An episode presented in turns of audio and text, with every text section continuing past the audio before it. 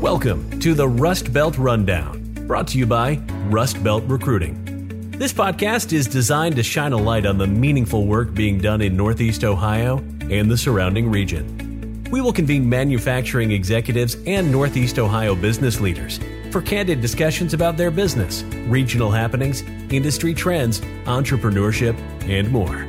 Now, let's get running on the rundown.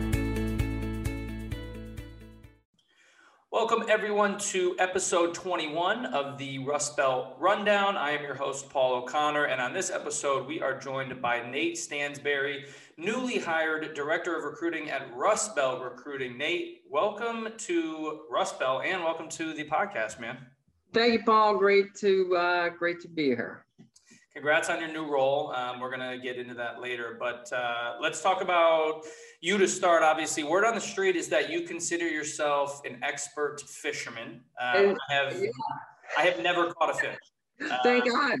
It, you know, all that really would do is make you borderline employable, and then probably in any uh, relationship you have. Uh, my wife is a saint but uh, yeah, right. It's hard to hold down a relationship and, and still uh, fish at a level. But I've been a charter boat captain for like 15 years. It's it's crazy. Wow. Yeah. Can you? I mean, what?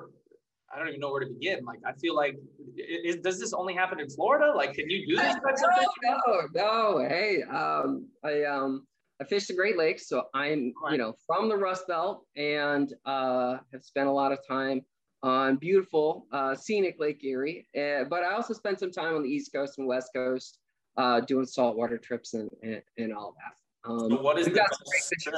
What is the best trip to take? The best trip? I mean, if you if I was only going to do this one time, where should I go? All right, you need to go to Montauk straight up oh, because like that's the most civilized trip I think. It like really has like, the great biodiversity that you want, but uh, the infrastructure, it's like perfect. It is absolutely perfect. It's like no early mornings or late nights. Frankly, you could go like middle of the day. Fish are busting everywhere. It's beautiful out. Like you're close to New York. If you wanted to go into the city, it's it's an amazing place. So Montauk would be if you were going to go anywhere and go fishing, that would be the place to go. How did you get involved in this? How did you become a captain? I it, it's it, I was on a boat when I was eight days old.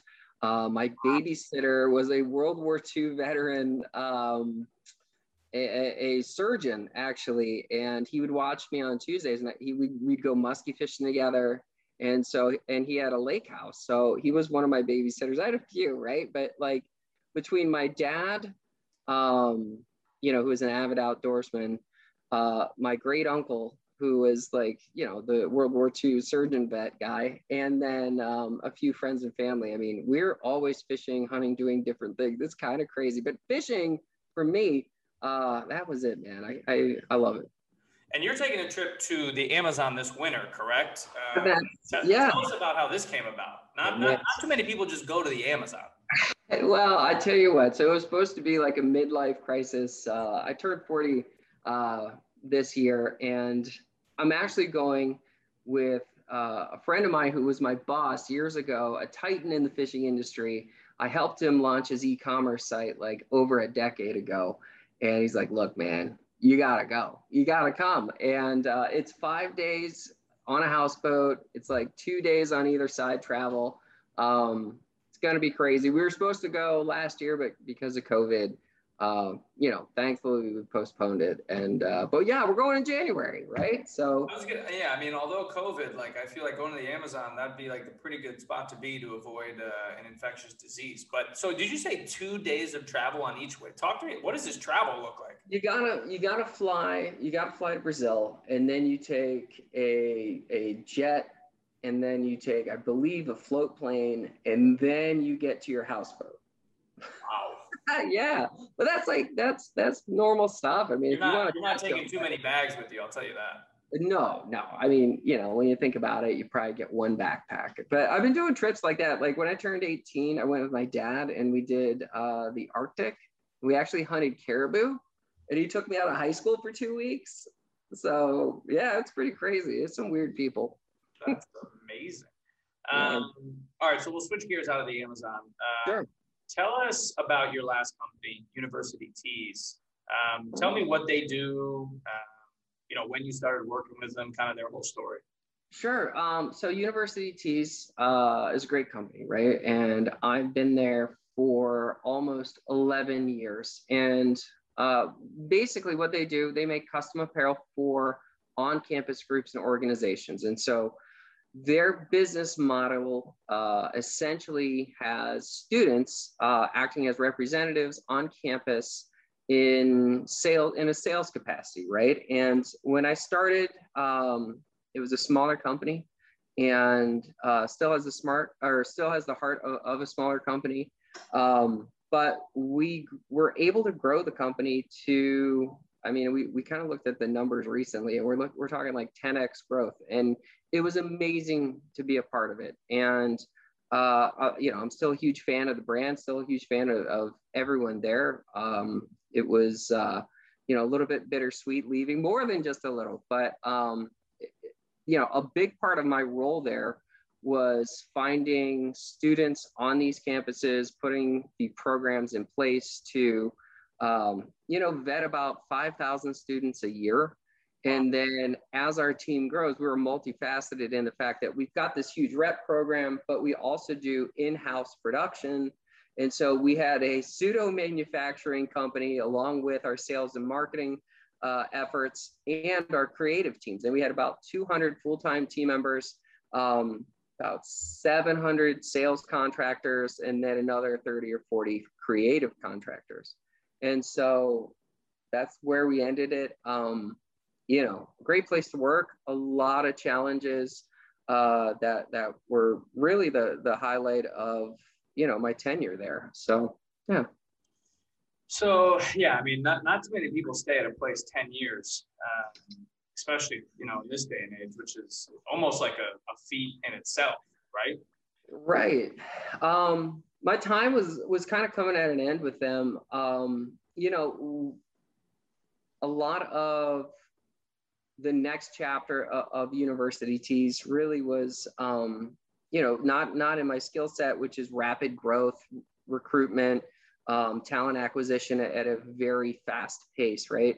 Um, we were well positioned really in 2019, right? Like January 2019 uh, I, I, was planning on exiting within six months. And, and, so the pandemic actually breathed a lot of life uh, back into my role uh, as, you know, a lot of the country, if not the world, was dealing with the whiplash of, you know, not being certain uh, of what the market was going to hold for, for you as a business, as you as a person, um, you know, having to shed a lot of team members, I mean, we were a production company, right? And, and so our stay at home order forced us essentially to lay off significant amounts of team members.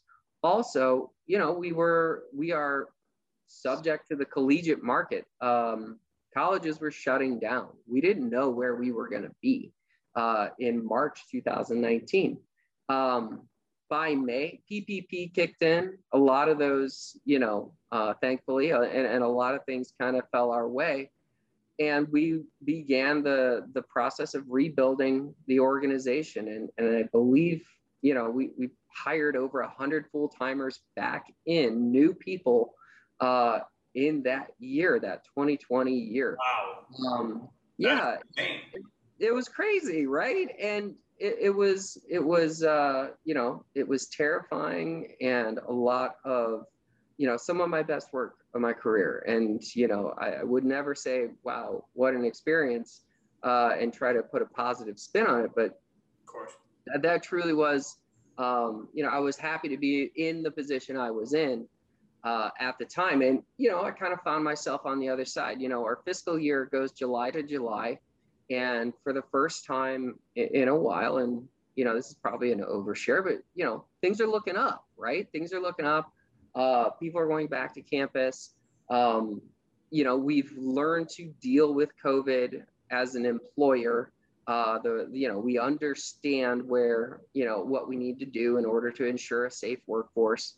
Uh, way you know we're way better prepared than we were, and so you know re-enter this uh, you know it's it's more of a timing thing with me.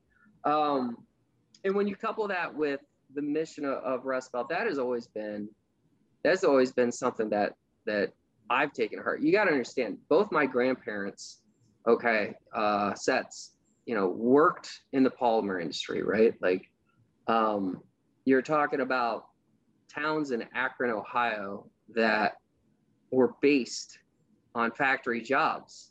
Um, the bi- the best part of my experience at UT's, and and this prize is going to come as a surprise, it was having meaningful employment for the people of Lakewood, myself included. You know, I owned a home in Lakewood. I walked to work every day.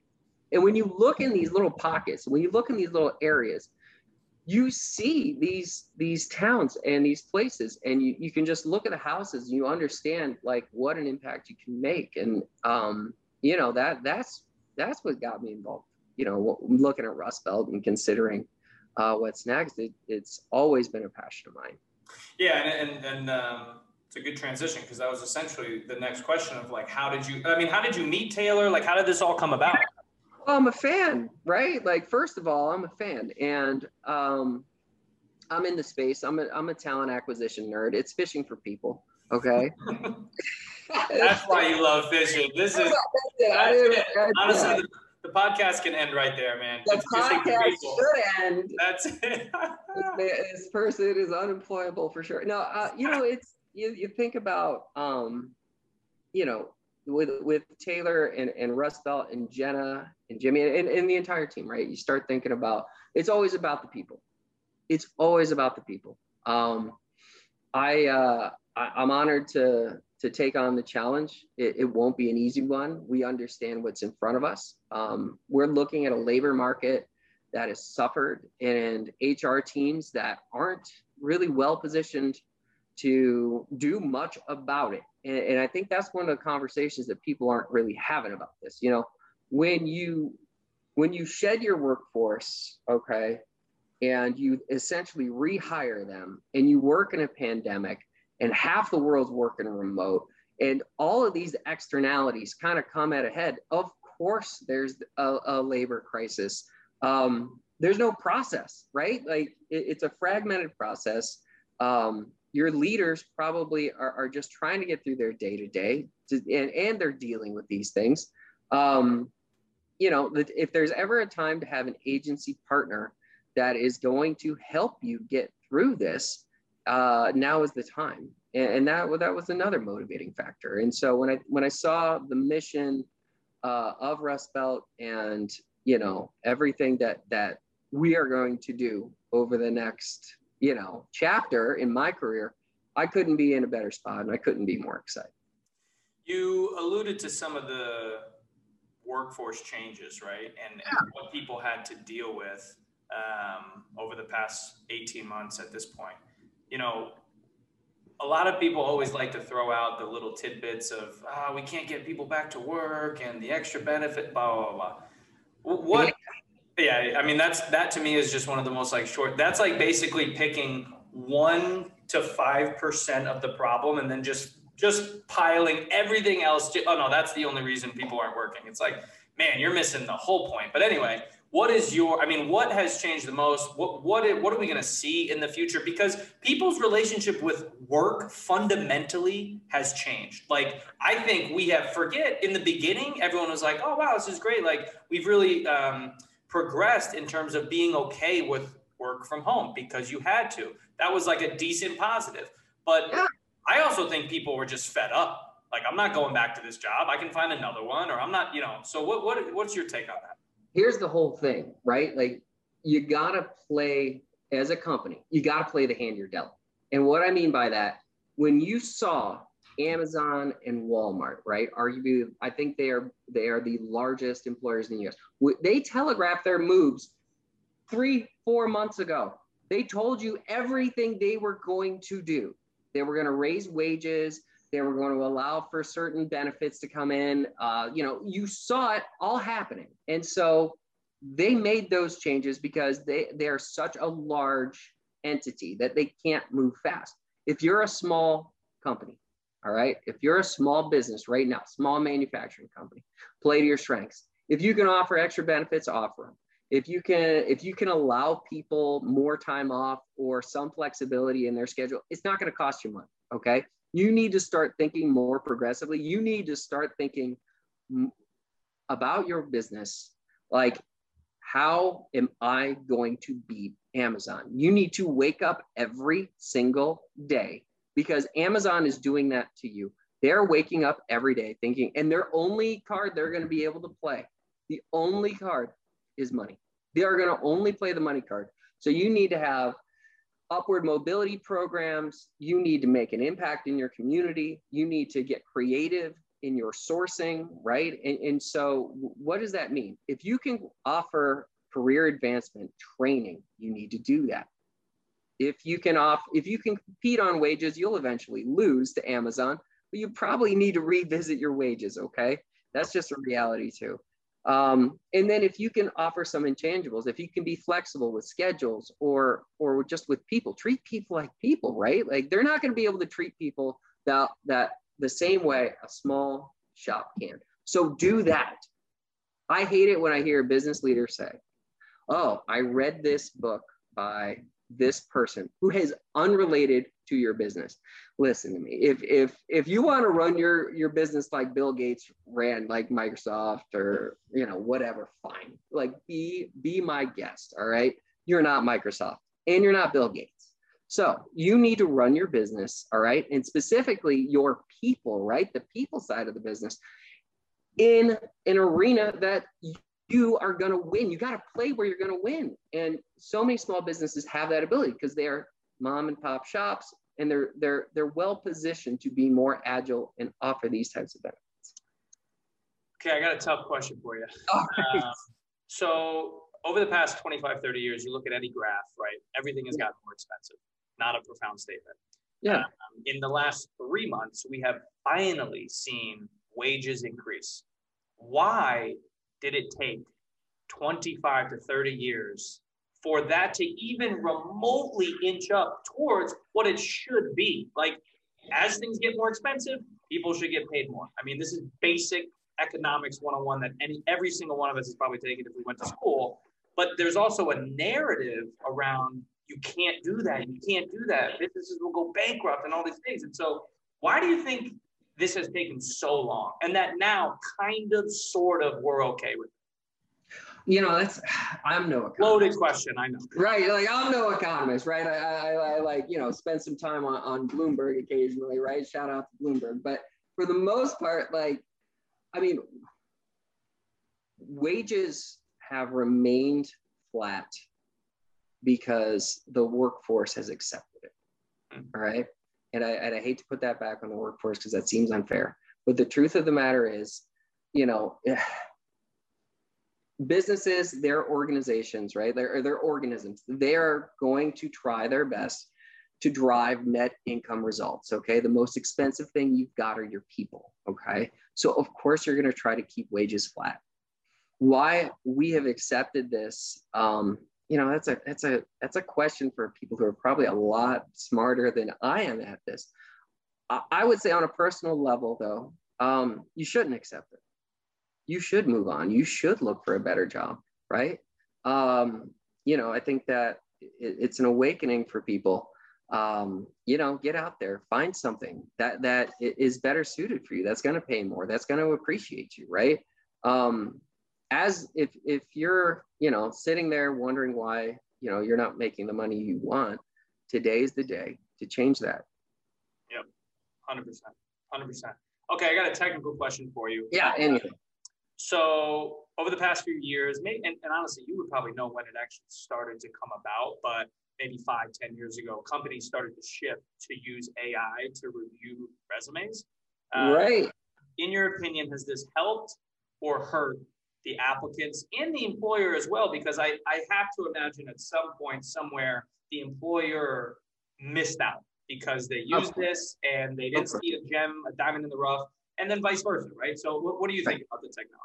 Well, first of all, you know, the robots are coming for us all, right? Like we gotta just accept that. Like the robots are coming for everybody's job. I'm sorry, it's true though. Um, look, AI can help specifically with like diversity inclusion efforts, right? Um, challenges that are going to arise from scaling uh, within the vetting process, right? If you're a growing organization and you have a small talent acquisition team and you have robust needs and you need to get through you know a, a lot of of internal recs um, it can be a helpful tool. And and my advice is this. If there are machine learning or ai options available to you with a current vendor right? Like so within your network whether it's like uh, job boards or or whatever try out some of the features right? See out see if it increases your efficiency um, because that's really what it's about. And, and, when we start thinking about efficiency, the scary part about efficiency is you're going to miss out on some great people, right? And AI is only going to give you results that, that you tell it to look for, right? And so there is some bias still in there. Um, and people, thankfully for, for recruiters, they're complicated. And like you said, like the AI won't be looking for that diamond in the rough. Now, will someone want to pay an agency fee for a diamond in the rough? No. Uh, but we're talking more broadly about talent acquisition, okay? So as we enter this market, right, where you may have to make concessions, okay, on candidates, you may need, they may be not your ideal exact employee, you know, profile, right? if you're going to have to make concessions in order to you know train them or or get them up to speed on on whatever your ai process will fail you right? It just flat out. You're not going to see you know the things that you know i guess a person would see. But i also don't know that you should pay agency fees for things you don't want right? Like but like you know for what it's worth if i were in-house recruiting uh, part of an uh, ta team internal I would be leery of, of using AI unless I was getting the results within technologies I was using. I wouldn't go out to adopt it tomorrow. Got it. Okay. Um, okay. So talk about in recruiting, what are some intangibles that you look for when making a hire that may not just be on a resume, right? So, you know, when you think of it's as a recruiter, right? The things I always look for you know, uh, honesty, obviously, follow up. Um, you know, I, I, I want someone who's going to just be straight. I'm going to be straight up with people, right? I'm just going to tell them, hey, here's the deal. I, I, you know, I have a big motor. I love being on the phones. That, that's that's just me, and that's what I chose to do for a living, right? When I talk to somebody, though, no matter what the role is, um, I look for them to be engaged in the conversation. Uh, I look for us to get get to the hot buttons quickly. You know what why are you looking right? What's motivating your search? What what are your parameters right? Like what are your nice to haves? What are your need to haves? And and those things can include commute uh, scope of work uh, obviously compensation right? Like and, and we need to address those things on our first talk and so what you what you're often going to hear is like people say oh maybe don't bring up this or maybe don't bring up that personally i want to know whether or not this is the right fit for you and vice versa every time. That's all I'm looking for, right? And I'm going to treat you fairly. And yeses and nos are the exact same thing with me. They are worth the same. A no and a yes are worth the exact same. And so, as a candidate looking out there, uh, if, if you're worried about, you know, if, if you're dealing with whether it's internal or external talent acquisition teams, if they're not going through and getting just going through and answering all of your questions, right? Like, what would it take? You know, what's it going to take for you to make a move? Type questions. They're not. Um, I'm not saying they're wasting your time, but of course, it's going to leave room for there to be some, you know, I don't know, just some really awkward com, you know, conversations later, right? And that's that's what we're trying to avoid because just because you're not right for this job, right, today or or whatever, or you're not ready to leave, doesn't mean you won't be ready for a move later. And that's the way I always treat it. Yeah, I think it really comes down to expectation setting, right? Just, yeah. just if you can from the get go have a conversation and a relationship that starts with honesty and transparency. It's like then what can go wrong? If it's not a fit, it's not Stop a fit. It. It's why, not would, right. Why would we waste each other's time, right? So what? um Okay, last one before our, yeah. our last one before our last one. Um, 2028, 2029, 2030 rolls around, what is the number one skill you're hiring for? Ooh, okay. Not not so, necessarily like coding or like an intangible skill. Like, what are you hiring for? Mm-hmm. Uh, I'm I'm hiring for emotional intelligence. I think that you're going to see, um, you know, a, a you will see there being a need for people who truly can connect with people who know exactly you know how how to treat people how to interact with people in person. And and that is what i'm gonna that's what i'll probably be recruiting for relationship true relationship you know driven individuals. Yep 100% mm-hmm. i love it um, okay sometimes the hardest one sometimes the easiest one depends on the guest but uh, let's hear some of your favorite dining options in the cleveland area takeout sit down maybe a new oh. favorite whatever you got yeah, well, shout out to East 55th Marina, right? Like the, for, for, for my people out there, uh, if you're looking for a nice like waterfront dining option, always a good one. Uh, not the fanciest, not supposed to be the fanciest, right? um, you know, downtown, really can't go wrong with much on on like East Fourth. Um, I love Willoughby. I go out, you know, um, you know, I, I am you know, close. I'm East Side guys.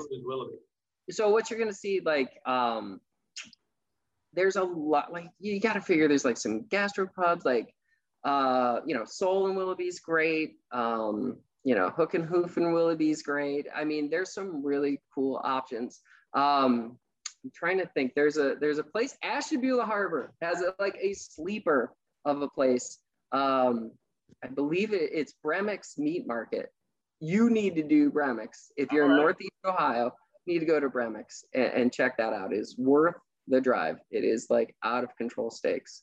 Love it. Well, listen, hey, this was awesome, man. Thank you for coming on. Um, obviously, best of luck uh, as you start. Starting to work with Taylor here soon. I'll say yeah. for you. hey, Paul, keep me in mind when you want to talk about like the robots taking over, right? You just give me a call. I'll be hiding out. Uh, actually, I'm ready for them. You let me know, okay? I think the next time we get together, we'll record a we'll record an episode in the office. We'll be in person, which will be great. But really appreciate you coming on, man. Thank you. Thank you, Paul. Have a great day. Talk to you soon.